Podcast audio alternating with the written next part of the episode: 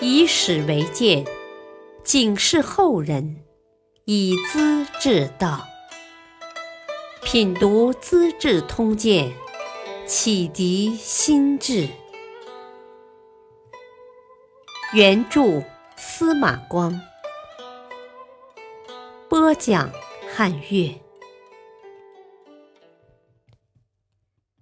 第八十八集：斗心机，兄弟争位，受挑衅，七步成诗。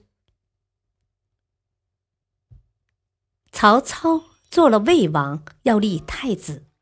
大儿子曹昂早就死了，按次序该轮到二儿子曹丕。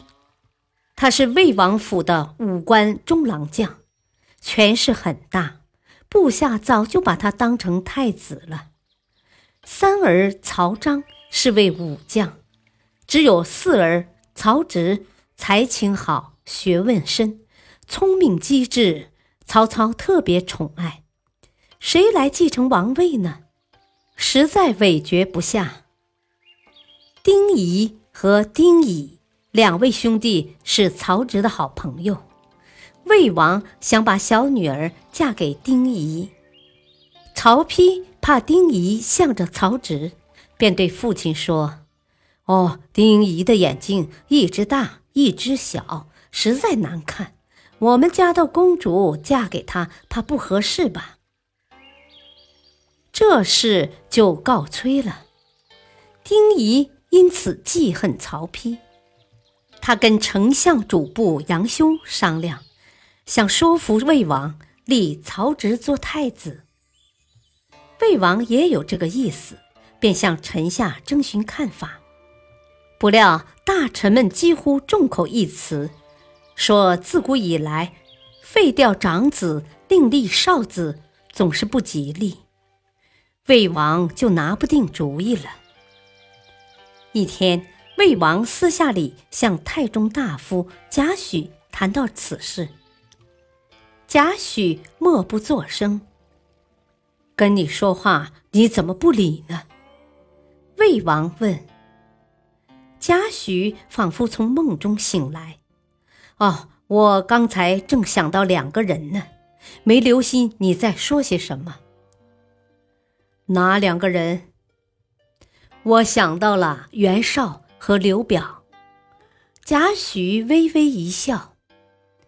魏王马上明白了，不禁纵声大笑起来。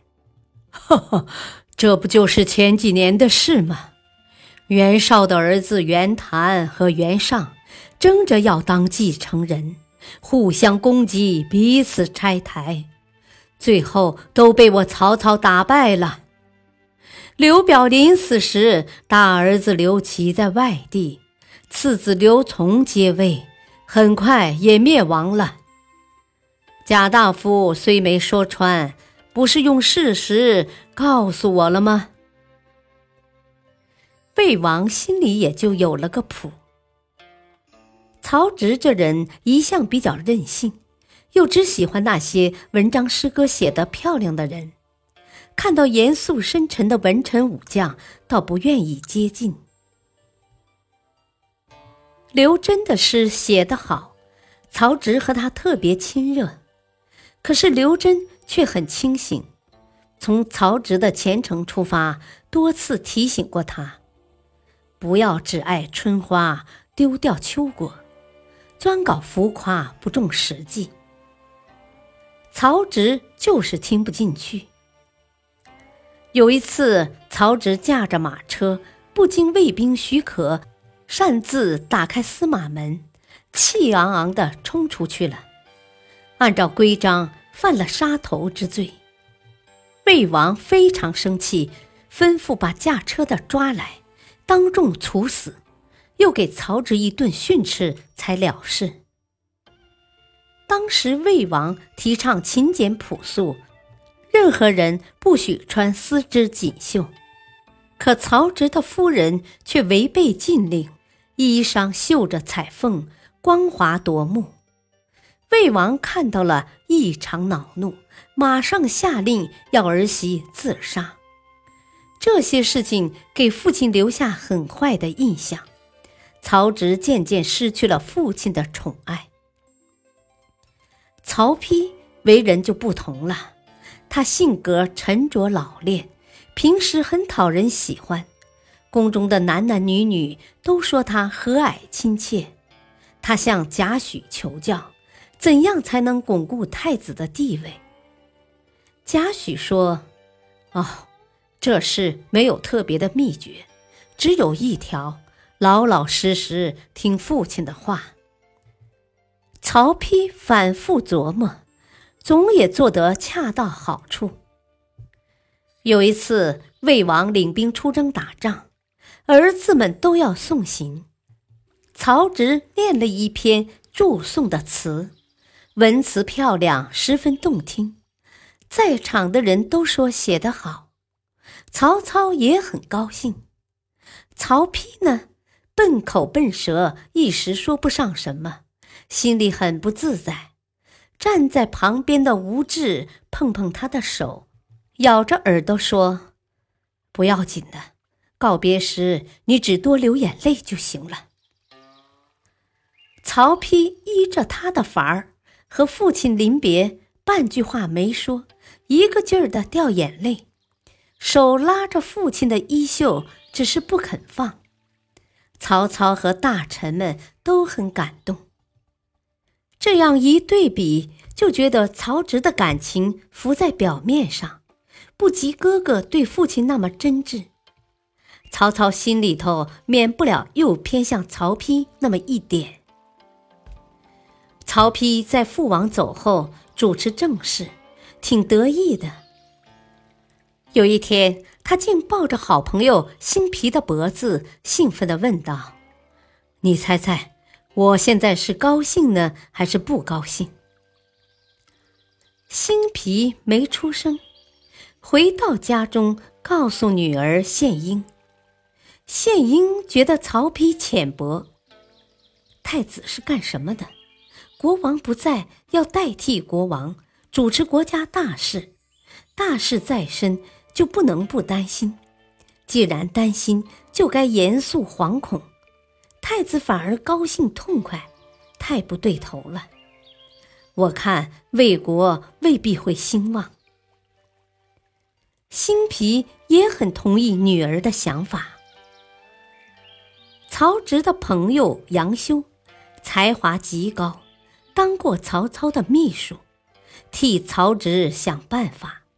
跟曹丕明争暗斗，曹丕也整天考虑巩固自己的位置，想和朝歌县令吴质沟通生气，怕别人发现说闲话，怎么办？每次派车去接，车上装些空篓子，返来时吴质就躲在篓子里，谁也猜不到。杨修还是发现了，报告魏王。却没来得及检查。吴质也是头脑敏捷的人。第二天，还是这架大车，还是这些篓子，装的是卷子，晃悠悠的赶到曹丕府上来。魏王派人一查，没有吴质，尽是卷子。杨修的话再也不灵了。公元两百一十九年。关云长放水淹没樊城，大将曹仁被困，魏王下令曹植率军救援，不料他喝醉了，糊里糊涂没法接受命令。曹操对此极度反感，杨修照样支持曹植，分析魏王的心理习惯和处事方式，拟定出几十种对策，并写成条文。魏王的命令和文件刚到，曹植对照条文，选择相应的内容作出答复。有时随到随答，有时指示还没发出，答复的文件就写好了，非常快捷，又很中肯。魏王很惊奇：“我的曹植变得这么能干吗？”他很怀疑，派人调查。原来是杨修在背后捣鬼，于是找了个借口，竟把杨修杀了。曹丕在争权斗争中是胜利者。魏王死后，公元二百二十年，他取代汉朝，做了魏国的皇帝，历史上称作魏文帝。他最怕兄弟篡位，对曹植尤其无情。曹丕兄弟十一人，表面上都封为王侯，其实是空帽子。